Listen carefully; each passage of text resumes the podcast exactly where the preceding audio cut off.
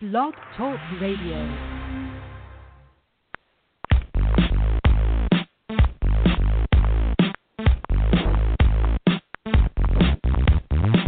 It's a Gridiron Stud Show and a promo that's got the flow. Football knowledge from toe to toe with Amo, Calomino, and the other host you already know, Chad Wilson, brings you the show. Dial us up, give us a call. We're waiting here to talk some ball. 347 633 9365 is the number to call. So don't sit around, no time to stall. Giving you football from wall to wall. And now we give you our two hosts, Emil and Chad, with your breakfast toast.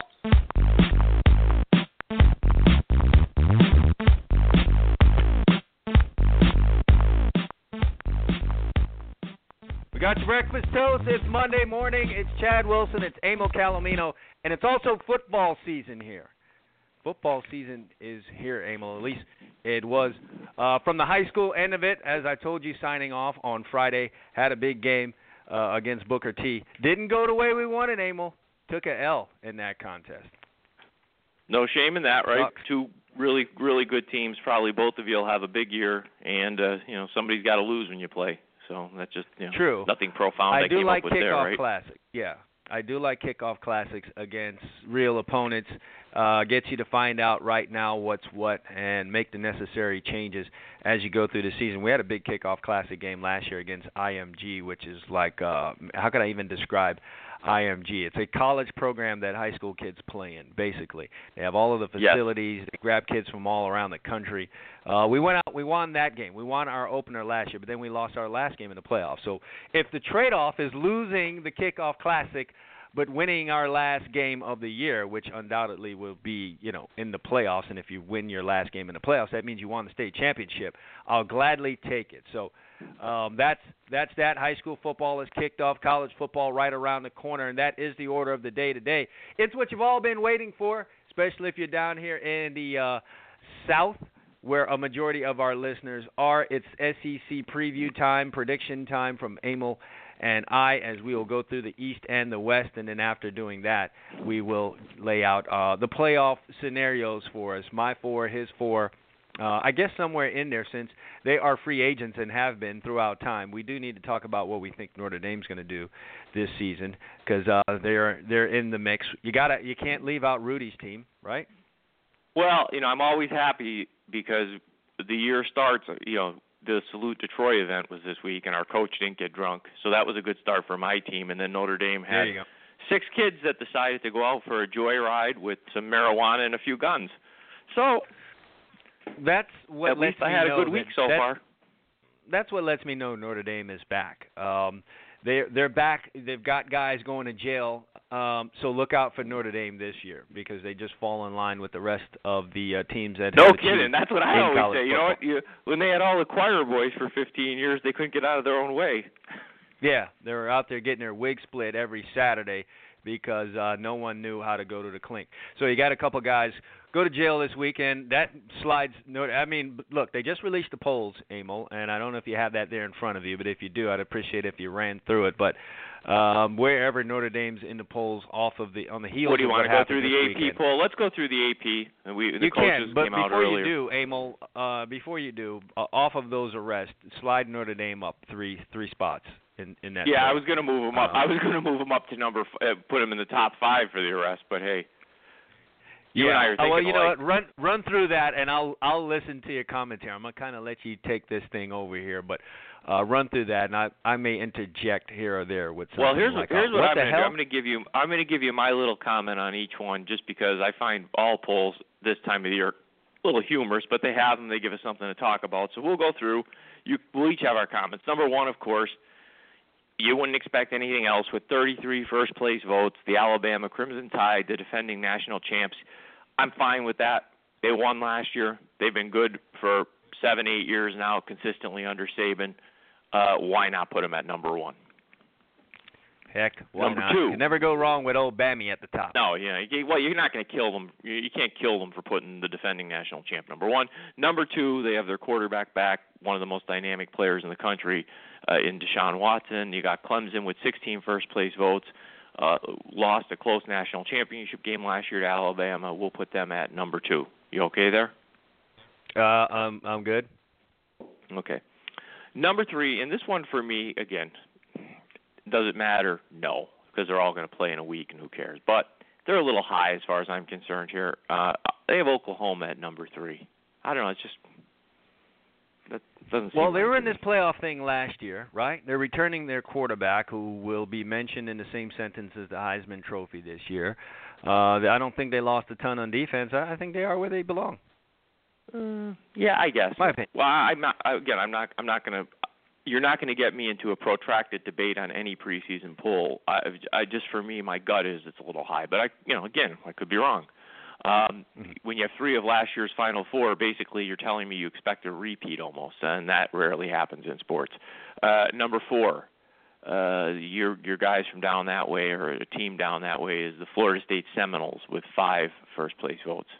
What say yes, you about that? they have that? been the darlings. They've been the darlings of uh, the media and polls over the last few years. They recruit well. They've been up there. There's nothing anyone can really say about that, whether you like them or love them. They have been uh, in the mix in the last few years, and until they show you otherwise, you got to have Florida State up there.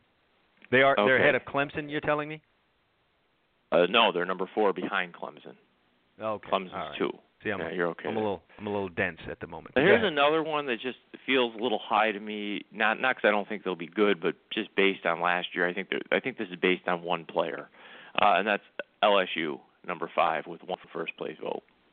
We'll talk about LSU as we go through the SEC today, so I'm not going to you know, Yeah. go too far Uh, along and then that let me right let now. me just speed up a little bit here. We'll be here forever. Number six is Ohio State with a first place vote. Number seven is Michigan. Uh, number eight, Stanford. Number nine, a little curious to me, is Tennessee. I mean, I know what they did last year. I know what they got coming back, but mm, it's a big jump. Number ten is Notre Dame. Number eleven, Ole Miss. Number twelve, Michigan State. Number thirteen, TCU. Number 14, Washington. Again, I'm high on Washington, but that feels high to me to start. Number 15, Houston. Number 16, my brethren from across the street, UCLA. Number 17, Iowa. Number 18, Georgia. Number 19, LSU, uh, LSU Louisville. Number 20, my team, the USC Trojans. Number 21, Oklahoma State. 22, North Carolina. 23, Baylor. 24 Oregon and 25 my second team and your one of your your your big teams here Florida Yep, that is your uh what's that? Was that the coaches or the AP? that's the AP That's the AP poll. Okay, Emil, your top 3 teams that are ranked too high right now. from the jump okay here's what I'm going with number 1 is Stanford I think they have a good club, but replacing three of your five linemen and your quarterback, uh, that's purely a vote based on what they've done lately. And that's fine. I mean, I understand that's how preseason polls work, but I think that's a little bit too high. Uh, and I'll, I'm also with the team right behind them, Tennessee. I think uh, they, you know, they haven't had the history in the last 10 years to warrant a top 10 uh, ranking, and you know they were still a four-loss team last year, albeit some tough losses, but they lost. So uh, a little high for me. And then I think Washington. I- I'm high on Washington. You heard what I picked in Friday's show, but just to start them in the top 15 when they were a six-loss team last year, I don't know. That seems a little high to me. Top 3 teams ranked too low. Too low. Uh, I think Florida's being disrespected uh, down there at 25 just because of that blowout loss in their bowl game, and I don't put. I, you know, I, I think Florida. and We'll talk about them when we get to the the SEC. Um, I, won't go too much into that, but they're they're too low. Uh, I think Oregon's a little bit too low. I mean, yes, I'm not high on them. I know you're really not high on them, but we're talking preseason poll, and if we're going to get bonus points for what we did before, which is really what this is all about, uh, to me, it's a little bit disrespectful based on their history because that's what these are. And uh, another one that I am going to say is a little bit too low is uh, Michigan State. I mean, for me, there's a program, perennial top 10 team the last five or six years. It's not egregious, but you got them outside the top 10, and you're going to slide a team like Tennessee in there who's done nothing. Uh, too low for me. Yeah, um I don't know how much I disagree. I'll talk about the top 3 teams I think maybe ranked a little bit too high here going into the season. Um for all that I said, about Florida State. I don't know if they should be in that top four. You're breaking in a brand new quarterback. Um, you know, you've got some competition now bubbling up in the ACC a little bit. The ACC has become a better conference. Uh, maybe they shouldn't be that high. Uh, perhaps six or somewhere or seven, something like that.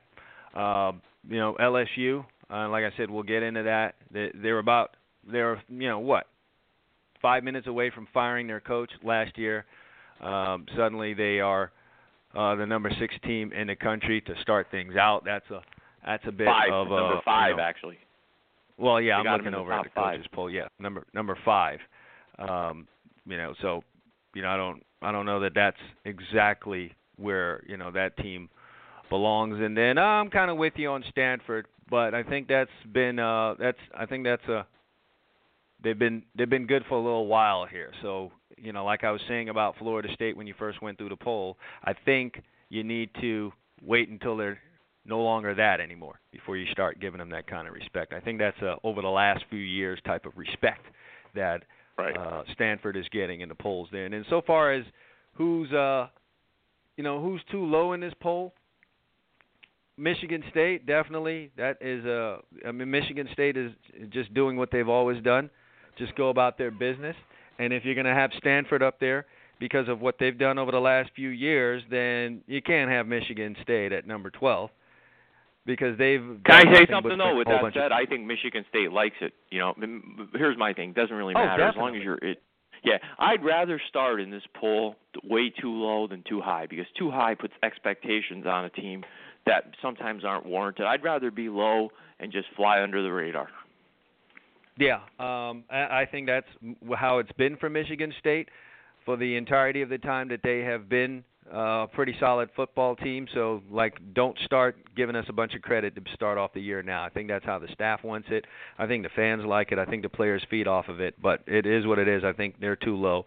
Um, North Carolina. I think you and I spoke highly of them. Me a little bit more than you. Uh, having them at number 22, probably a little bit too low in uh in my opinion. And then of course Florida yes uh they limped to the finish last year and they were beaten up pretty good in those last 3 games. So uh in a kind of a way I could understand them being that low but I don't know if anyone really looked into the factors that led to them um collapsing towards the end of the year and then what you know how things will be different this year. But um we'll just see. I mean some folks think USC will win the uh, southern part of the Pac-12. So having them at 20 says I'm, Says I'm what? perfectly fine with that as well because you know again, they disappointed last year. I mean, they went eight and six. They lost that bowl game. They lost the, three of the last four. They were having a pretty good run there. They lost three or four, kind of like Florida down the stretch. And uh, frankly, in recent history after Pete Carroll, I'd rather them come in with with you know marginal expectations. I know there's always going to be expectations because the name USC is there, but I think you start putting them in the top ten. I don't like that. I'd rather, if as a fan, I'd rather leave them right there. I'm fine with that. true, true. Um, and we don't do this much on this show. We don't go much for the individual um, awards type thing. But if I said to you, Emil, Leonard Fournette, Deshaun Watson, uh, Dalvin Cook, or uh, who else could I throw in here? Let's let's say McCaffrey, looking at you can't looking, leave McCaffrey out. Mc, McCa- McCaffrey. I want to throw Mayfield in there, but I I won't. If I told you those four guys, or the field, meaning anyone else in college football, uh, what would you be picking? Would Those you say one of those four guys are going to win it, or the field? Oh yeah, one. I think one of those four guys will win it. And uh, for me, the early favorite has to be the quarterback uh, from Clemson. He's touching the ball every play. He runs, he throws, he has a chance to affect the game. In recent history, the last 20 years, it seems that the, the award has shifted more and more toward quarterbacks. So, uh, you know, I, I think he's got to be your favorite at this point going into the season. Yeah, a part of me wants to lean to McCaffrey. I just don't think Stanford will have the kind of year that will allow that. Uh, my respect for for McCaffrey has grown since the Heisman was given away last year. There was so much noise made about the kid. I decided let me take a really good look at him. And the kid's a really outstanding player and does a lot of things for his team. If you're saying the most valuable player to a team, uh, that runs pretty close for him because I don't know last year what they would be without this kid. He did so many things, but I'm with you. Um, Sean Watson, I think Clemson's going to have a great year. Uh, this would, and then you know, this thing tends to be a little bit of a lifetime achievement thing. So Clemson got to the championship game last year, uh, had a chance to win. If they're back in this playoff again, then you really got to take a good hard look at Watson. I don't know what's going to happen with Fournette. I've already heard the buzz in the news and the little BS that's come out around about oh should he even play? You know the same thing they had going on with Clowney. I think that's the most ridiculous and stupid thing. As a matter of fact, they had a local radio personality here that came on one day, and this was really it made no sense to me. Um, he came my thing out with and McCaffrey, said, my thing with McCaffrey is this: I think he surprised people last year, and I think that you're going to see a lot of people this year uh, game plan for him. I'm not saying you'll shut him down, but I think they'll game plan for him.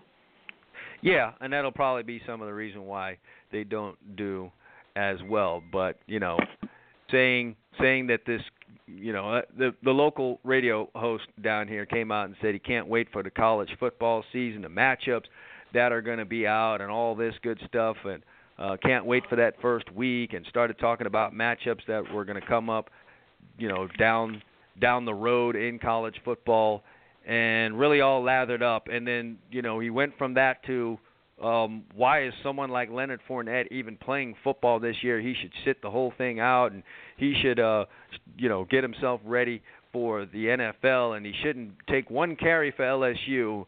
And in my mind, I was like, how do you go from you're excited about the matchups coming up in college football and slide right over into that? Don't you understand oh what man, I, I like would profoundly disagree with that whole theory that people have. It's- I've heard that now the last couple of years. It's the dumbest thing Yeah. I've ever heard because first of all, you're you're dominating at the college level. There's no guarantee that's going to transfer to the pros. I mean, when when Clowney made that tackle in that bowl game, everybody elevated him to the greatest defensive lineman the world had ever seen. I mean, there would never be another defense. I mean, the hell yeah, with and he's Randy currently White. MIA in the NFL too. Exactly. I mean, the hell with Randy something to do with White, the hell with Mean Joe Greene and Bob Lilly. We got Clowney now. Yeah, it's just amazing. So, and then look, if if the first guy that does that, let's say Fournette becomes the first guy to just to pull that number on his football team, do you not understand the the the precedent that would be set there? And you're gonna have you're gonna have other guys, you're gonna have other greats that are gonna do it. But worse than that, you're gonna have a bunch of guys that think they're a Leonard Fournette that they're that are not that won't play, and this will quickly turn into college basketball, which is a disaster right now with this one and done thing. I mean, I don't Well, even I I, I can't watch. Let me flip that for you, Chad. It's already happened, okay? Because years ago, you know, let, let's say mm, 20, 25 years ago, if a guy left college early, it was a story. I mean, there were some of them all the time, but it was a story, and they were special. They were Bo Jackson. They were Herschel Walker. Go look at a graph of the number of kids that leave college as soon as they can to go to the NFL, okay? Look at the escalation in those numbers. And you hit the nail on the head. They think they're better than they are. Well, there's a classic example of a kid. Kids always think they're better than they are. And what happens to most of these guys? They're not in the league anymore. They don't even make it. Yeah. You know, I do make that special case, Emil, for for the running backs because it's the most Yeah. brutal position in the game. But I don't want to see anyone pulling that because it's just I already know it's going to get out of hand. And yeah, you got guys that can leave as juniors. Let's just leave it at that and relax. We can't get anyone to a senior year anymore. We Let- can't even before we go to celebrate something. break, I want to lay a number on you, Chad. Now listen to this. I want you to process this. Every year, about 66,000 kids play college football across the United States. That's at every level, okay? One, two, and three. What's that number? you said? 66,000. 66,000. You with me? Would have never Quite guessed that, but yes. Well, think of it. There's 126 Division One teams alone, and so that's a, that's 12,000 kids right there. Okay, so mm-hmm. we've got we've got 66,000. 300 of those, 66,000, will eventually make it onto an NFL roster. Now, for those of you who aren't good at math, I did it for you. That's what I'm here for. It's the only reason Chad has me here. That is point Yeah, my account. Four. percent. Did you hear what I just said? Point four percent will Mhm. make an NFL roster. Okay, and in three years, of those 300, about 190 to 200 will still be in the league. Mm. Hmm. Yeah. Um, Sobering, isn't none it? None of those guys. You present those numbers to a college football player, they just don't think that's going to be them. I understand Just what don't. they think. It's the same way when you tell a kid don't drink and drive. That's you know hitting something isn't for them. I get it, but I'm just telling you that's a very that's very sobering for anybody willing to just sit back. Parents, people who you know plan their whole future around their kid being a professional football player or any professional sport. We can do that with all of them, but I just happen to do football. That's very sobering. If you if yeah, you uh, I, you know, I think there's no way around hearing this silly argument, but uh, I believe we are going to hear it again. The whole uh, Leonard Fournette should not take a carry. Uh, he'll be right there at Lambeau Field, folks, running the rock. So don't you worry about it. We're going to take a break. When we get back, it's SEC predictions time. SEC West, SEC East. Who's going to be the champ? And then we'll talk about who we think are going to be the four teams in the college football playoffs this year. You don't want to miss it. We'll be right back right after this. Just be the self, self, rich.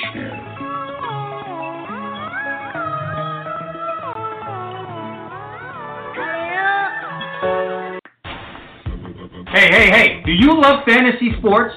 Do you love money? Do you love excitement? Well, get ready because you may have found your heaven. FanDuel has combined all of these great things into one amazing website. Turn your love for sports into money and excitement with one week and even one day fantasy leagues with a chance for enormous payouts. FanDuel pays out over $10 million in winnings weekly to its members. That's right, $10 million.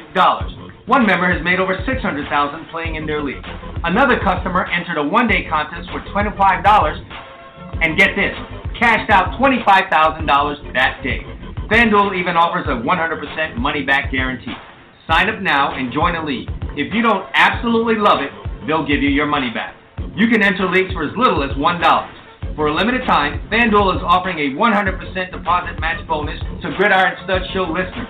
That's right, they'll match your initial deposit all the way up to $200. What more can you ask for? Just head over to fanduel.com right now and enter the promo code Gridiron Studs when you sign up. But you better hurry. The match bonus is going to end soon. Just head over to fanduel.com and enter the promo code Gridiron Studs. Do it now.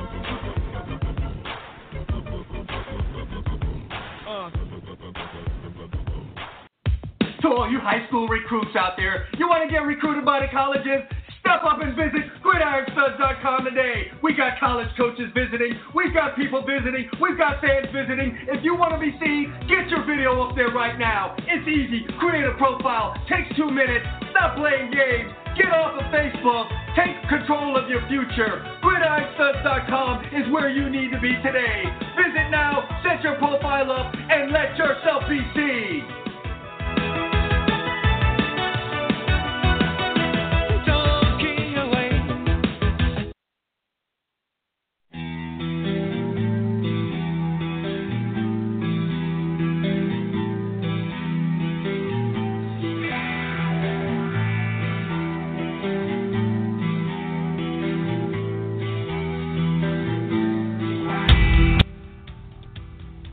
Talking about polls, Emil, how how about this one? Uh, this little interesting fact uh, I found while uh, bouncing around Twitter. Alabama's Nick Saban took over in 2007. In 2008, Right. 2009, 10, 11, 12, 13, 14, 15, and 16, the Alabama Crimson Tide have been AP number one at least one week. Uh, has he earned his salary there at Alabama? Would you say?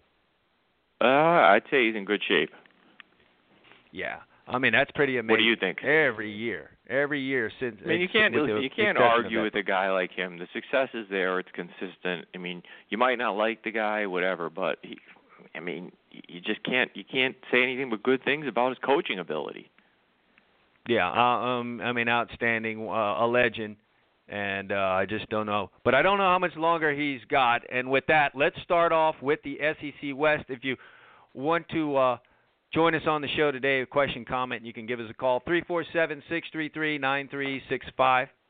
We're bound to piss someone off uh, when you do predictions because everyone right now, Emil, thinks their team is going straight to the top. Your Vanderbilts, your Wake Forest, uh, you know, those folks can't tell them anything right now. Their team is going straight to the top this year. Um, so, listen, you can join us if you've got a question or comment or you want to curse us out. Three four seven six three three nine three six five. You can't get to the phone. Oh, we're, are we inviting always, curse out calls anymore? Oh yeah, yeah, give it. Bring it. Okay. Bring it, my man. It's Monday. We might as well take them on. You can follow us on Twitter too, uh, or send us a question or comment there at Gridiron Studs. At Gridiron Studs. Okay, we're gonna do this thing alphabetically because that's how we've been doing it. When you're in the SEC West, we by law must start off with A, and that is with the team we just mentioned, Alabama. How do we see Alabama this year, Emil? I think, um, as as hard as this may be for some people to swallow, I think it's going to be status quo there, even though they are breaking in um, a brand new quarterback. That really hasn't mattered over the past few uh, years. Lane Kiffin, not the greatest head coach, but the man sure can call plays, uh, makes average quarterbacks look pretty good, and that's just been the mo for Alabama. Um, they've done well with game managers. I'm not exactly sure what whoever wins or is at the controls this year, what kind of quarterback they're going to be. But they tend to play well enough for Alabama to do all the things that they need to do, and um, they've got that tough one in the opener. Uh, Um, as I sit here right now, I think it's a game that they're going to win, and I really only see one loss on that regular season schedule for them. Eh, where exactly, I don't know. I just think at some point maybe to lose a game, but I think Alabama's a 11 and one football team this year anymore. So I've got them at ten and two. I've got a scheduling issue for Alabama. They they very well by the end of the year may be the best team. And I the first game of the year, you know, we'll get into picks next week. I see them winning the game, but I see it one of those games where USC comes out all full of piss and vinegar. And you know, for a half, two and a half quarters, it's a very good game. Where I think Alabama will win that game is I think their big imposing offensive line will eventually wear down USC's young defensive line, and they'll rip off some long runs and you know, in the late third, early fourth quarter, they'll seize control of that game. Um, we'll get to scores and all that stuff some other time. But here's where I see the problem for Alabama. They get by that. They play Western Kentucky. They've got at Ole Miss. They've got a game at Arkansas. The next week they go at Tennessee. They're home with A&M, and then they go at LSU. I mean, listen, I know they're Alabama. I understand what they they've done. It's what I they do, man, in Tuscaloosa. They handle that. Uh, and, they're going to handle it because ten and two is handling it. But I see two losses somewhere this year. I just really do. I don't know why. Um, you know, I, just the way I feel about them. Now that at ten and two, we'll see where that puts them when we get done with this whole division and conference. But but that's what I see for Alabama. Yeah, uh, not a problem. I've got 11 and one. You've got 10 and two. Let's talk about Arkansas uh, replacing a quarterback, replacing a, a, a big a big time running back um, and and just they've been an average team over the last few years. I kind of think like like Alabama's going to be status quo for for Arkansas. They can win the games they're supposed to win, but when they head up against the real tough team, uh, maybe they can make a good showing. But at the end of the day, it just doesn't seem they have enough to win it. I think that's going to be the story for them this year. Uh, I have them at seven and five. You know, we're going to see how much not having that quarterback um, is is going to hurt them. I thought he was an underrated player last year. Uh, the schedule, uh, having that TCU in there is an eye opener, but Louisiana Tech and Texas State are you know games that they can handle. They got an Alcorn State in the middle of the schedule there. You can go off about SEC doing that kind of stuff. I'm not in love with it. Uh, but outside of that, not they've got a lot of home games. They've got a five game stretch at home. They're at Auburn. They're at Mississippi State. They're at Missouri in the conference. The schedule's favorable, so I give them back the game they might have lost for losing that quarterback, and I got them at I got them at seven and five. Uh, let's see here. I've got them exactly the same way, and I think where they where they do themselves a little bit of a favor is they got every game that I would consider an extremely tough game, other than that out of conference with TCU. They got it at home or on a neutral field. They're playing A and M on a neutral field. They're, they're home with Bama, home with Mississippi, home with Florida, home with LSU. Now, does that mean they're going to win all those games? Hell no. But it gives them a shot to win one or two of them. So I've got them at seven and five. I, I think the schedule makers have, uh, you know, as much as they can like you putting all those teams on your schedule, that's the conference you're in. What are you going to do? But at least you're at home right. for all of them. Sure. Uh, definitely. Let's slide on over to Auburn. Uh, I think this is Gus Malzahn's last year, Emil, um, since winning that uh since being in that national championship game, let me not say winning, since that good showing in the national championship game against Florida State, things have slid backwards for him, and I just don't see the meter going up. I see it going down as opposed to going up. I think people have caught up with what it is Gus Malzahn does offensively. Um, they've not been able to get it done defensively the last couple of years, and I see that continuing. Schedule's not con- kind. They're opening up with Clemson. They've got back-to-back in their first four weeks against Texas A&M and LSU, albeit at home, but still a tough back-to-back. Um, they're at Ole Miss, who I think is going to be good this year. They're at Georgia later in the year when I think Georgia's going to be better. And then you're at Alabama. So I think it's a tough road to hoe. I think somewhere in there there's a mental breakdown, and it kind of leads to a five and seven season for Auburn. Call me crazy. Five and seven, six and six, somewhere around it. But I'm going to go with five and seven. I'm going to shock people with that. But that's what I got. Wow, we got a we got a boring show going today, don't we? Um, I have them exactly the same way. I mean, I think that early on, you know, I don't see them, even though they may play well for a half. I just don't see them st- hanging with Clemson, and even though they're home, you know, A and M, LSU, that that's a lot to ask. And then the back end of the schedule is just brutal with those road games you mentioned. So I'm I'm with you on Auburn at five and seven. Yeah, uh, not feeling it at all. I'm going to be interested in your thoughts on this next one. Everyone is uh, really all on the LSU bandwagon. Uh, they have talent. That's what I keep hearing. They always have talent. LSU always has talent. For all that talent, uh, like I said in the opener, um, they were five minutes away from letting go of the coach. And now suddenly we think this same coach that they were about to fire, they were all ready to fire and bring in Jimbo Fisher. I don't know if people know that. Um, uh, all of a sudden he's going to lead them to the college football playoff and and uh, somehow a championship. I'm not seeing it, Emil. Um, they've got they've got some issues there um, in terms of offensively. For some reason, they tend to come up short in uh, some of those games, and um, I, I'm I'm not seeing all that for LSU. They're starting the season off at Wisconsin uh, in a really it's at Wisconsin when you're going to Lambeau Field. Um, should be a partisan Wisconsin crowd there. You're at Florida who I think will be better than what people expect. They've got a tough game against Ole Miss. Uh, then they've got Alabama. Then they end the year at Texas A&M. Emil, I'm seeing an eight and four LSU football team. How do you see them? I see them at nine and three, but but I'm with you. I think I think they're going to get some fool's gold early in the year because they're not going to be tested. The Wisconsin game, I understand it's at Lambeau, but I expect them to handle their business against Wisconsin. Wisconsin will try to play that game in a phone booth which is kind of ironically the way LSU likes to play. So I think you know they're going to walk out of the phone booth, okay, and then they play Jacksonville State, Mississippi State, Auburn, Missouri. I think that has them five and zero oh and heading to Florida, and I see that's where the party ends. Uh, they're going to be very one-dimensional, like like his teams are. I think Florida will figure out a way to shut down or at least you know stymie that running game, and uh, from there uh, on the road, I think they lose.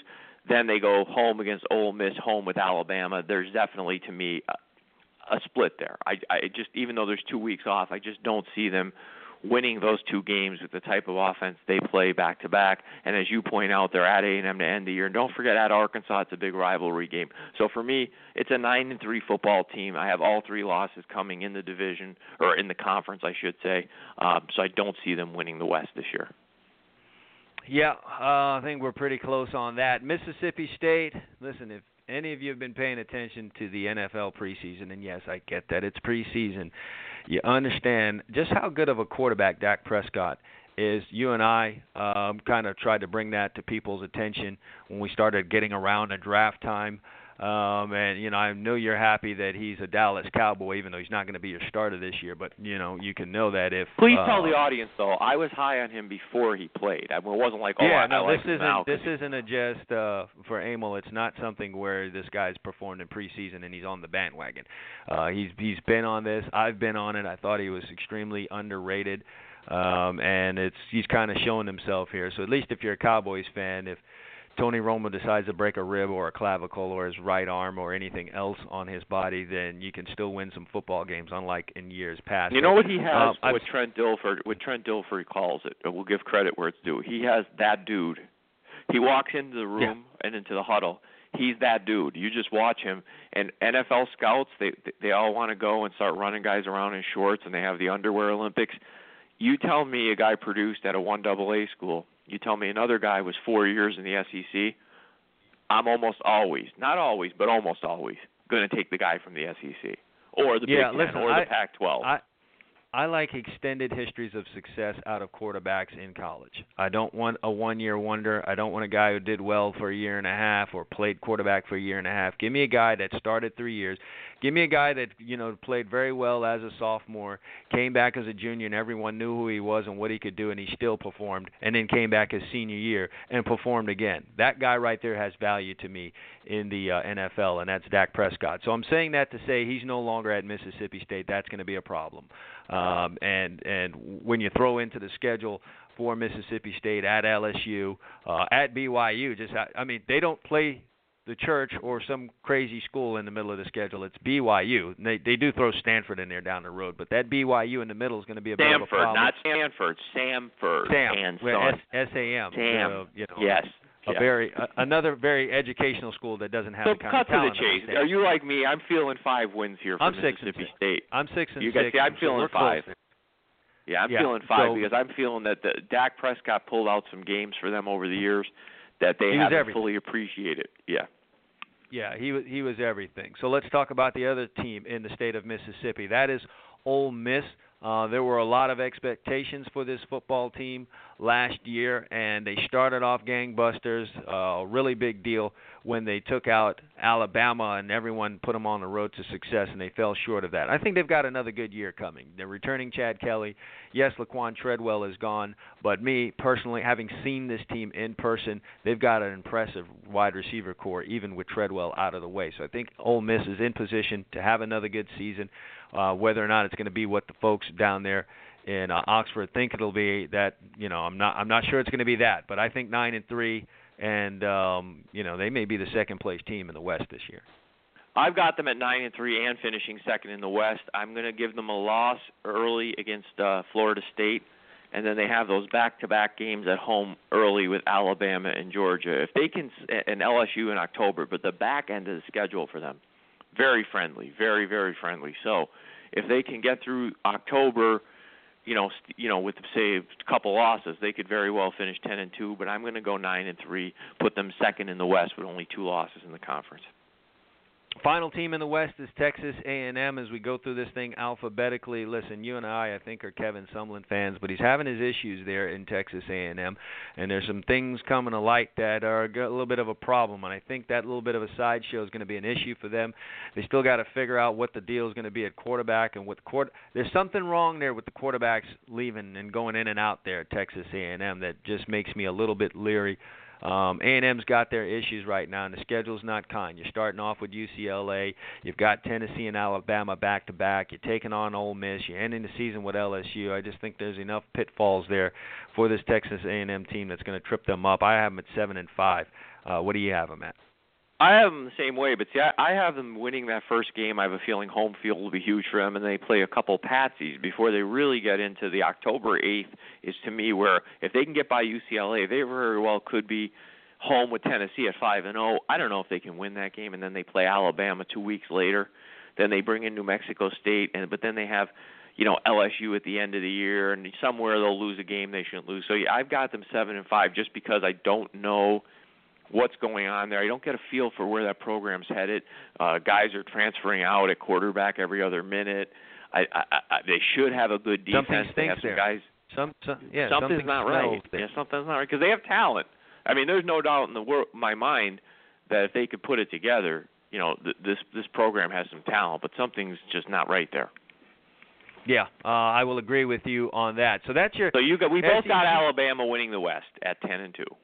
Yeah, no shocker there. I just You got them at 11 there. and 1. I got them at 10 and 2. So Yeah, yeah. Um, so uh, Ole Miss, we both have second, um, and uh, I think I think you know even though you have them at the same record, you've got Ole Miss third, which is where I have Ole Miss, but I got them at, I got them at eight and four, and um, man, amazingly enough, we're calling Auburn the bottom feeder in this conference this year. Old uh, Auburn or, or Mississippi State, which is strange considering where things were three, four years ago. All right, we're going to take a break.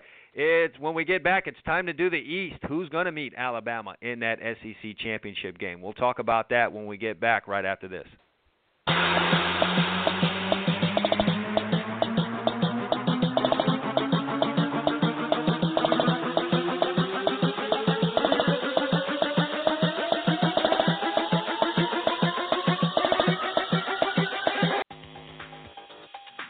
Summer's gone, winter's here. But that doesn't mean everyone's putting their t-shirts away.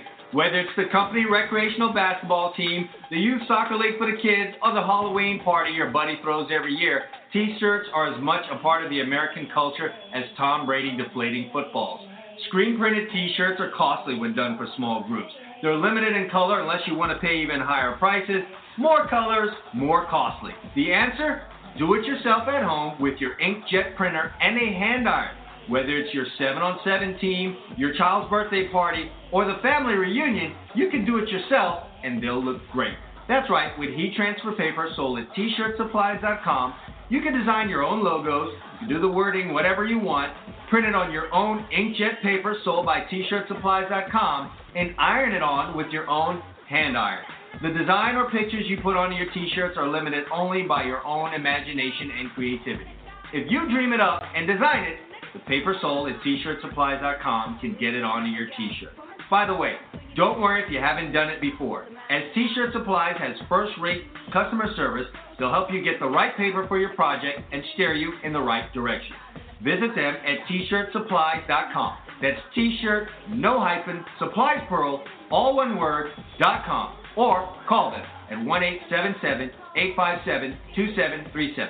It's 1-857-85-PAPER. T-shirtsupplies.com. Go there now.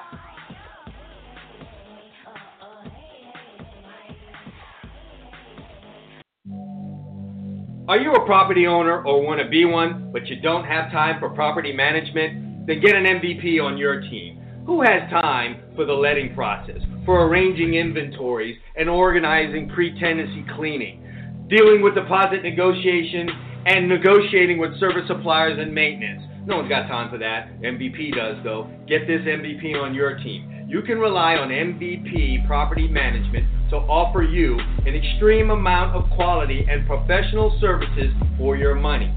And because they know that everyone is different, they pride themselves in providing a professionalized service to each and every one of their clients. So, how do you get this MVP on your team? It's simple. Pick up the phone and call right now. 844 696 8722. That's 844 my MVPCC. Or send an email to info at mymvp.cc. Get this MVP on your team and start winning today.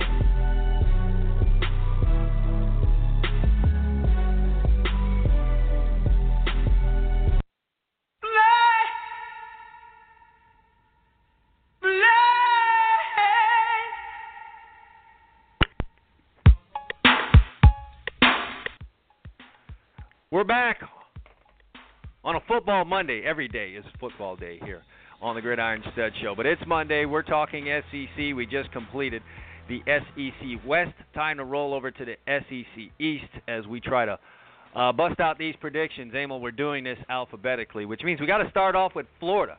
We got to start off with the Florida Gators. How about that? Um, Who the idiot first, who came up with this alphabetical thing? So I, uh, some some accountant that's uh, a member of this show. But there you go. Hmm. No saving it. Jerk. Florida's up right now. What do you got? Well, can I start? You can't be objective here, can you? Can I be objective? Yes. That's all I am. Yeah. Okay. I tell the truth with an F at the end. I I'm seeing big things for the Gators this year. I like the way the schedule sets up early. I like the fact that they can break in this new quarterback who a lot of people seem to be high on, and that's really been the the bugaboo at Florida. If other than injuries, where they had an inordinate amount of defensive injuries, at least two years ago they sure did. Um, the quarterback position seems like they they think they found one. You know, and I'm going to let you expound on that when we get to when you what you say. But I say the first three games: UMass, Kentucky, North Texas, beautiful. We break the kid in. We go to Tennessee. That's a test. Vanderbilt, eh. home with LSU, home with Missouri. Uh, you know the neutral game with Georgia, at Arkansas. These are winnable games. South Carolina, Presbyter- Presbyterian. Are they playing a church again? And it isn't BYU. Presbyterian. Who I- the hell puts won't listen. Presbyterian on the University of Florida schedule? Can you get the AD on our show? And then finally, My friend, at Florida I, State. I've got a. I, look, I love my son, so I'm going to go to these games. But that Presbyterian one, um, I don't drink, but I might get drunk to go take that ride up there for that one. I just can't believe in you should bring me and my wife to that game with you and your wife because I will make you drinks with bourbon, which I love. You've got to be kidding me with that. You've got to be kidding me. But I, I I don't know who to blame. But it is. It is. It is what it is. Good grief. Anyway, Um, long and short, there's a loss obviously on here, but I see this as a very manageable schedule. I love the coach at Florida. I love what he's doing. Uh, if the quarterback can give them any semblance of a consistent passing game, they're dangerous. I've got Florida at 11 and 1. Yes, I'm going to put a lot of pressure on your Gators. Yeah, there's you know there's going to be you know, there's going to be a tax of homerism here with this um, as I go through on this Florida thing. Uh, they had some they had some close victories last year, which ordinarily would have me tell you, well, you know, you just you, you caught a little luck the year before. It's probably going to roll in the other direction for you. The Kentucky game and the Vanderbilt game comes to mind when I think about that. And then you finish the year in limping fashion. You don't really bring a whole bunch of momentum going into the next year. But here's where that is negated. It was clear to everyone who saw Florida in the second half of the season what the problem was, and that was the quarterback position. They couldn't get much out of Treon Harris. A little bit of, I don't even want to say it was an experiment. Um, he ended up being the guy after Will Grier, uh, you know, made a bad purchase at GNC and he's since gone.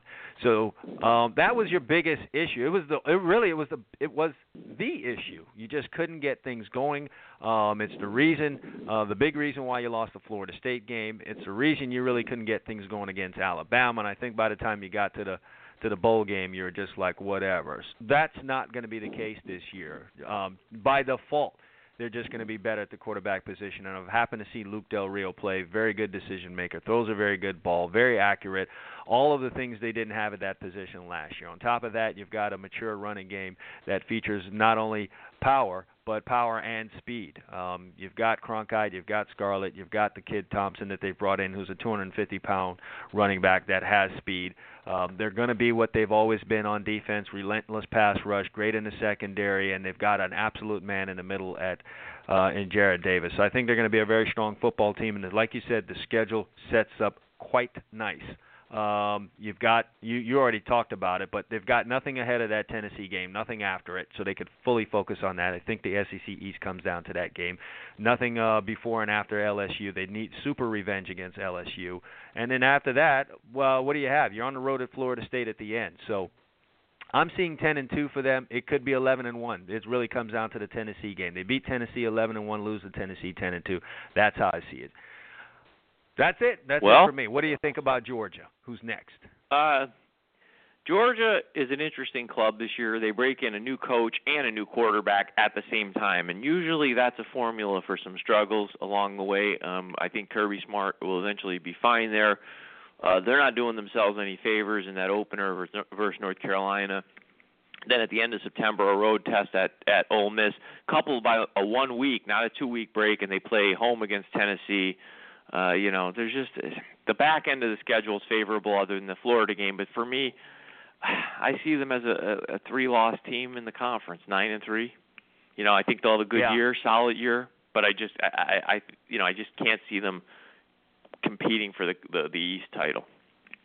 Yeah, and some folks have them there with that because they really like Kirby Smart, as I do too. But the truth of the matter is, you're a brand new head coach. I know you've been a defensive coordinator for all this time, but it's a different story when you're a head coach. So you're a brand new head coach. Then you're a brand. Then you got a brand new quarterback. Recipe for disaster, especially when early on you've got North Carolina, then you're at Ole Miss, then you got Tennessee. Tough road for you to hoe there. I see them with four losses uh, on their schedule this year, so I've got them at eight and four. Uh, not quite the championship team, but you know, obviously Kirby Smart's going to be a good coach there, and and Georgia's Georgia, but it is not going to be this year. Not going to burst on the scene like that. Kentucky, not going to talk long about them. I have them at six and six. It's just going to be the you know the status quo for Kentucky. Well, did you? How? Who's this guy they're playing on November 19th? Do you know him, Austin Peay? Who is he? I, mean, I thought we're, this is a team sport. Don't Austin you play teams? P Yeah, well, P E A Y. He some guy shows up and they do. You get to play a guy by themselves. The SEC has decided that the conference is tough enough. We could throw that one in there. I mean, Austin It is what it. Uh, And they then they finish with Louisville. Uh, this is a, yeah. Ep, could be a five win year, but they've been doing a little better down there, so I'm going to give them the benefit of the doubt. I'll give them a sixth win at Kentucky. I don't have much to say about that program right now. Yeah, uh, so you've got them at six and six. Is that what you're telling me? Yes. All Yes. right. Well, you're you know you you like Kentucky, Missouri. Um, four and eight. I've got for Missouri. This thing has turned all the way sideways. They're going to be breaking in a brand new coach this year. There wasn't much to be excited about at Missouri, especially towards the end of the year. Um, brand new coach has got got some work to do there, and I'm just really not lathered up about Missouri football this year. I think they've got eight losses on that schedule, so four and eight for them. Yeah, the first game, the first game is a you know probably a tough loss against a Big 12 team, and there's just it's littered with with with SEC teams back to back, LSU, Florida. Yeah, that, I've got Missouri actually. With I I debated calling them a three and nine team, but I gave them a fourth win somewhere uh, against Middle Tennessee or Eastern Michigan or one of those powers. So I've got them at uh, four and eight as well. Yeah, uh, South Carolina. I think this is going to be a surprise for some people. I think if you went around and asked uh, outside of South Carolina, what do you think South, you know, the Gamecocks are going to be this year? I think you'd get a bunch of six and six, five, five and seven. But um, listen, I I think this is a motivated club. I think they've got a dynamic quarterback in there. Yes, it's a, a new one they've got to break in, but this kid's dynamic. Um, I think they're a little bit underrated. I think they'll play very well on defense, which is the hallmark of Will Muschamp uh, football teams. And then the schedule's not overbearing. Yes, uh, they've got Florida and Clemson at the end of the year, but uh, on the road this year, outside of that, nothing uh, too dicey for them. So I think they've got a seven and five season in them. What do you think? this is boring. I had them at seven and five, and that is a surprise. Uh, here's where the schedule isn't doing them a favor. It's not that there's a powerhouse on the schedule, but when you open early, I'm talking about when you open up on the road to start the game in a conference to start the season in a conference game, that's tough. Even though it's Vanderbilt, it's a road game. Then you're at Mississippi State, another conference road game. Then you then you have a conference road game to end September against Kentucky. Uh, that said, you know if they can come out of that two and two, yeah, I, I have them at seven and five. I think they're going to surprise some people. They'll play good defense. They'll upset somebody this year that they shouldn't, you know, beat. Maybe they clip Georgia at home. That's always been a wild game when they the last ten years when they've played Georgia. So who knows? But yeah, I've got them as a seven and five team, better than many people expect. Um, yeah, I think we see that eye to eye. I'm going to call an audible here, Emil, just simply because I don't want to end the SEC East with Vanderbilt. So I'm going to take them on right now. Vanderbilt is Vanderbilt. Um, they're very academic, great school academically, uh, but we're talking football here, and they just don't have it. What Vanderbilt will do is play tough defensively. They'll control the ball offensively. You won't get all the possessions that you want. So if you're trying to light them up for 40 points, it's going to be hard for you to do because they're just not going to give you enough opportunities to do that. So they'll have some close scores. Truth of the matter is, though, Vanderbilt just doesn't have what they need to win games like that. I have them at four and eight. I have them with three wins. Uh, like uh, everything, I, I ditto everything you say, but even the game at Western Kentucky could be a loss. Uh, at Georgia Tech, so I'm saying they're they're out of conference games. There's no real gimmies in there. I mean, I guess they're home with Middle Tennessee, so I'll give them a win there and a win against Tennessee State. But they they could literally go you know one and seven in the conference. So I have them with three wins. Yep. So we're going to end this thing with Tennessee, and it all comes down, in my opinion, and it seems yours as well. Tennessee and Florida. What happens on September 24th is really just going to be everything. Uh, lose to Florida, you're probably a 10 and 2 football team.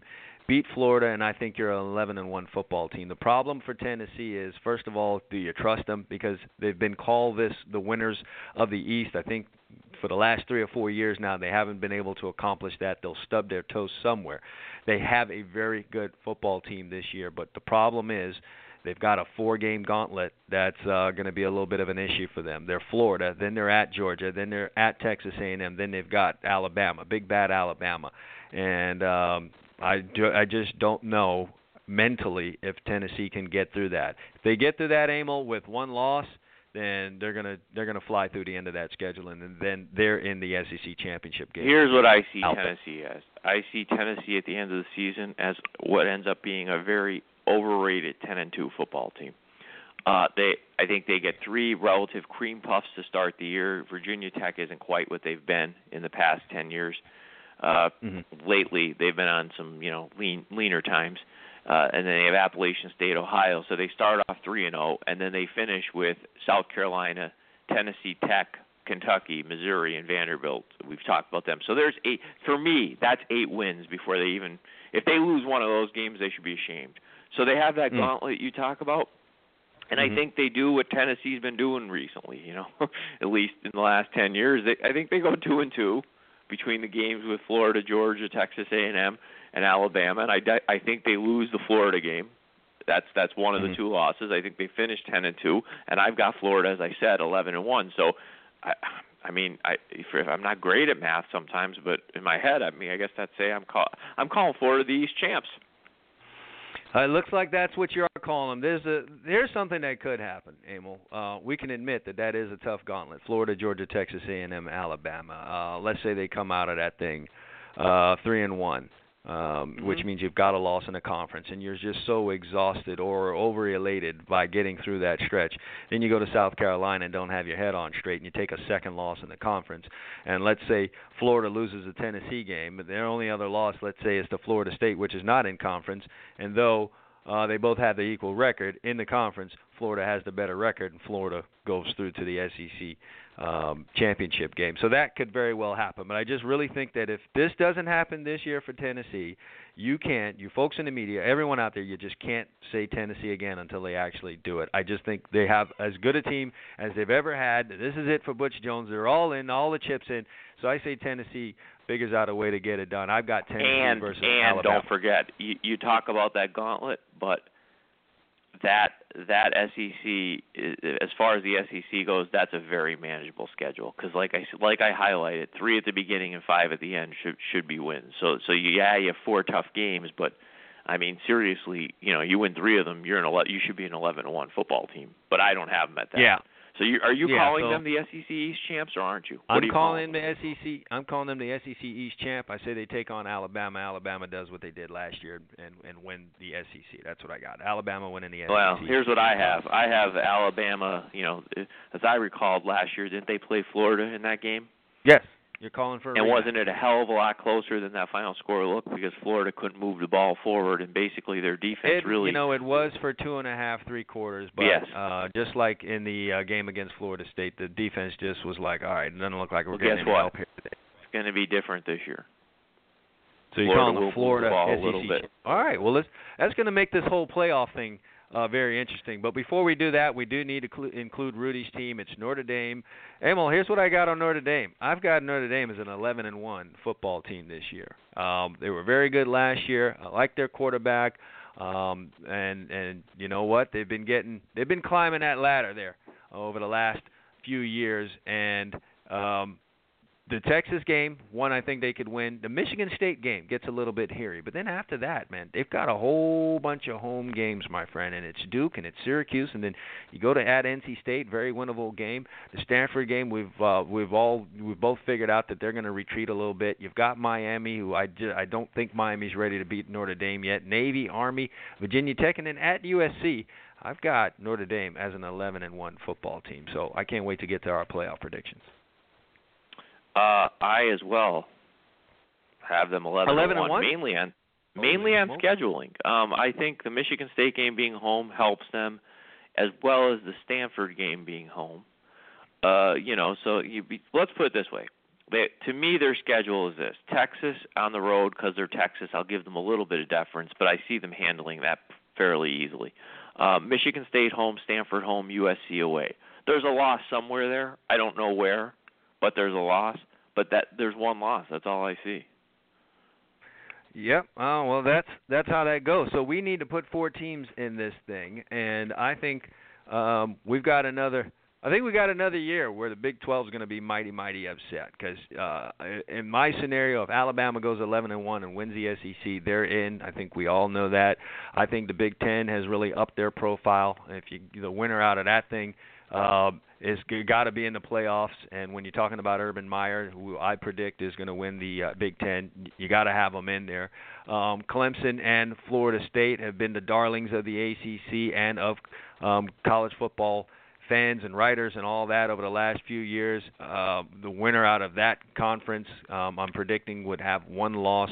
Uh, I think that's going to be Clemson, so they're in. So now we're we're down to Oklahoma, who's um, you know I think is going to win the Big 12, and then Notre Dame. And you and I know throughout history, it doesn't take much to fall in love with Notre Wait, Dame time and out. trying to get them. Time out. You are. How about the Pac-12's a little annoyed as well? I agree with you, by the way. I think I think the Pac-12 and Big 12 are both going to get let out, left out this year, but for way different reasons. I think the Pac-12 is going to get le- left out because it's going to be a They're just going to have too excellent many losses. Their champ's going to have Yes. too many losses. Too tough. Yeah, I think there's going We to be five with the teams at the end of the year ranked in the Pac-12, Yeah. but I don't think high enough. I agree. They're going to have the losses to. They're going to have enough losses to where their arguments taken away from them. What's going to happen with I think Oklahoma or the Big 12 champ is they're going to have that one loss and they're going to be like, why are we out of this thing? And they're just going to say, well, Notre Dame, gold helmets. That's why Rudy's team. So I got Notre Well, Dame sliding Can in. I say I think I think your conference stinks? Am I allowed to say that? Big 12? I mean, you can tell them whatever not- you want, and Yeah. it doesn't matter. I mean, that's a seven. No. To me, that's a seven. I watch the Big 12, and every year as we get into it, I start complaining it's a seven on seven league when I start watching those games. So what are we doing? Are we? Uh, we've got our four teams. Are are we picking a championship game and who we think's going to win this thing? Well, okay, you have that what we're doing? seed your teams. Give me your seeding. Give me your seeding with your four. My seeding is going to be Alabama number one, since that's where we have them now, and if they can get to the end. I'm going to have uh, Ohio State is number two. Okay. I'm going to have Clemson as number three. Notre Dame as number four. Okay, so now your first two games, you got Alabama playing Notre Dame. Who do you Uh-huh. have winning? I've got Notre Dame winning that football game. I've got the Good for helmets you. beating Alabama. Okay, you got Notre that. Dame over Alabama, and then in the other game you've got Ohio State. I who who are you playing again? Ohio State's playing Clemson. who? Ohio State. Clemson. Ohio State is taking on Clemson, and and uh, you know what? I've got Ohio State. I've got Ohio State in probably one of the best games we've ever had in the college football playoffs. I just think it's going to be back and forth, and uh, Clemson just makes enough mistakes defensively that Ohio State prevails. Okay, and then you got the championship game. You've got two traditional blue blood of college football programs, Ohio State playing Notre Dame, and you have who winning that? We've got Notre Dame taking on Ohio State. We have the school Urban Meyer is currently at versus the school that everyone thought he's or think he's going to eventually end up at. And in uh, all of the grand fist fight of all things, I've got Urban raising the raising the trophy for the second time. Wow. I might make Nick stay a little bit longer. So I've got Ohio State. Okay, well this is crazy. Here's my seeding. I actually have that game coming off because I have Ohio State as the one seed. I've got Okay. Clemson as the two seed. I've got the Florida Gators as beating Alabama being the three seed out of the SEC, and I've got Amazing. Notre Dame as the four. I've got Notre Dame as the four seed. So in my first game, I've got Ohio State playing Notre Dame and defeating them, getting to the mm-hmm. championship game, and then I've got Florida upsetting Clemson. I've got I've got You're out of your dog- mind, friend. I'm not. I've got them dogging Deshaun Watson all day, upsetting Clemson, and getting to the national championship game where they meet Ohio State, and their season ends in a loss to a Big Ten team as it did last year against Michigan. With and I've got Ohio. Think Ohio of all State the storylines. Think of all the storylines if uh, Ohio State and Urban Meyer faces his old school Florida. I Either think way, I may have thought. I. Chad, I think I may have thought of a few. I, I want to be a writer someday. Yeah, you're a real drama script kind of guy. so both of us have Ohio State. Listen, I promise you, folks. I promise you. I promise you. I promise you. We do not talk at all about our predictions, and this just continuously happens, not only in college football but also in the NFL. So after all of that, Well, don't forget now. good teams. People people forget this. We now last year we didn't do it. Okay, but if you recall, there was a back-to-back year period where when Baltimore beat the 49ers, we each picked Baltimore to have won the Super Bowl before the year started, and we were correct.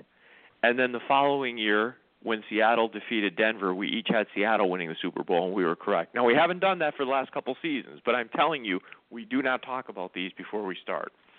At all. And it is amazing to me that with uh, you know all the teams in college football all the good teams that they are in college football this year we somehow come up with the same national champ which is Ohio State. Uh, we don't have the same game. I've got OSU over in Notre Dame. You've got them over Florida. Um you're real high on the Gators this year. I am but you're even higher than I am on the Florida Gators. So Ohio State that's who that's that's who's winning it all this year because you know we're, we're So don't even watch.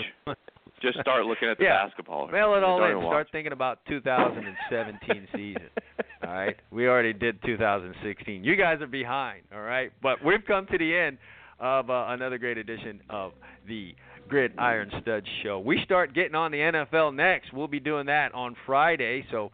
Um, all of you diehard NFL fans will either be building you up or crushing your hopes because, like I said, Emil, everyone thinks their team is going to be the Super Bowl champ at this time of year. Not going to be the case. We're going to tell you who's well, in I have to Super tell Bowl, you, as who's a gonna win. fan, Chad, as a fan, I love when clowns like us pick against my team. So Well, there you go. I guess that's a setup for something. But uh, stay tuned for announcements on Twitter as to whether or not we'll be having shows uh, in between then. Me personally, Amo rejoins me on Friday, so we're definitely back on on Friday at 10 a.m. And we're no. Can't do Friday, my friend. So we'll have to talk about that. Thursday We'll talk be back about on. Eamon and I will be back on on Thursday. So just a little programming note. But thank you for listening today. Thank you for making us a featured show on blogtalkradio.com. For Amo Calomino, I'm Chad Wilson. Thanks for listening to the Gridiron Stud Show. Enjoy the rest of your day.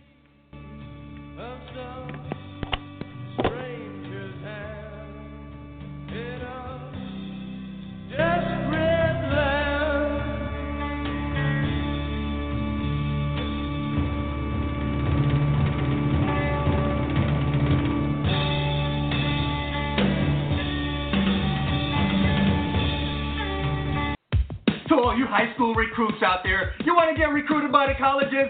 Step up and visit gridironstuds.com today. We got college coaches visiting. We've got people visiting. We've got fans visiting. If you want to be seen, get your video up there right now. It's easy. Create a profile. Takes two minutes. Stop playing games. Get off of Facebook. Take control of your future. GridironStuds.com is where you need to be today. Visit now, set your profile up, and let yourself be seen.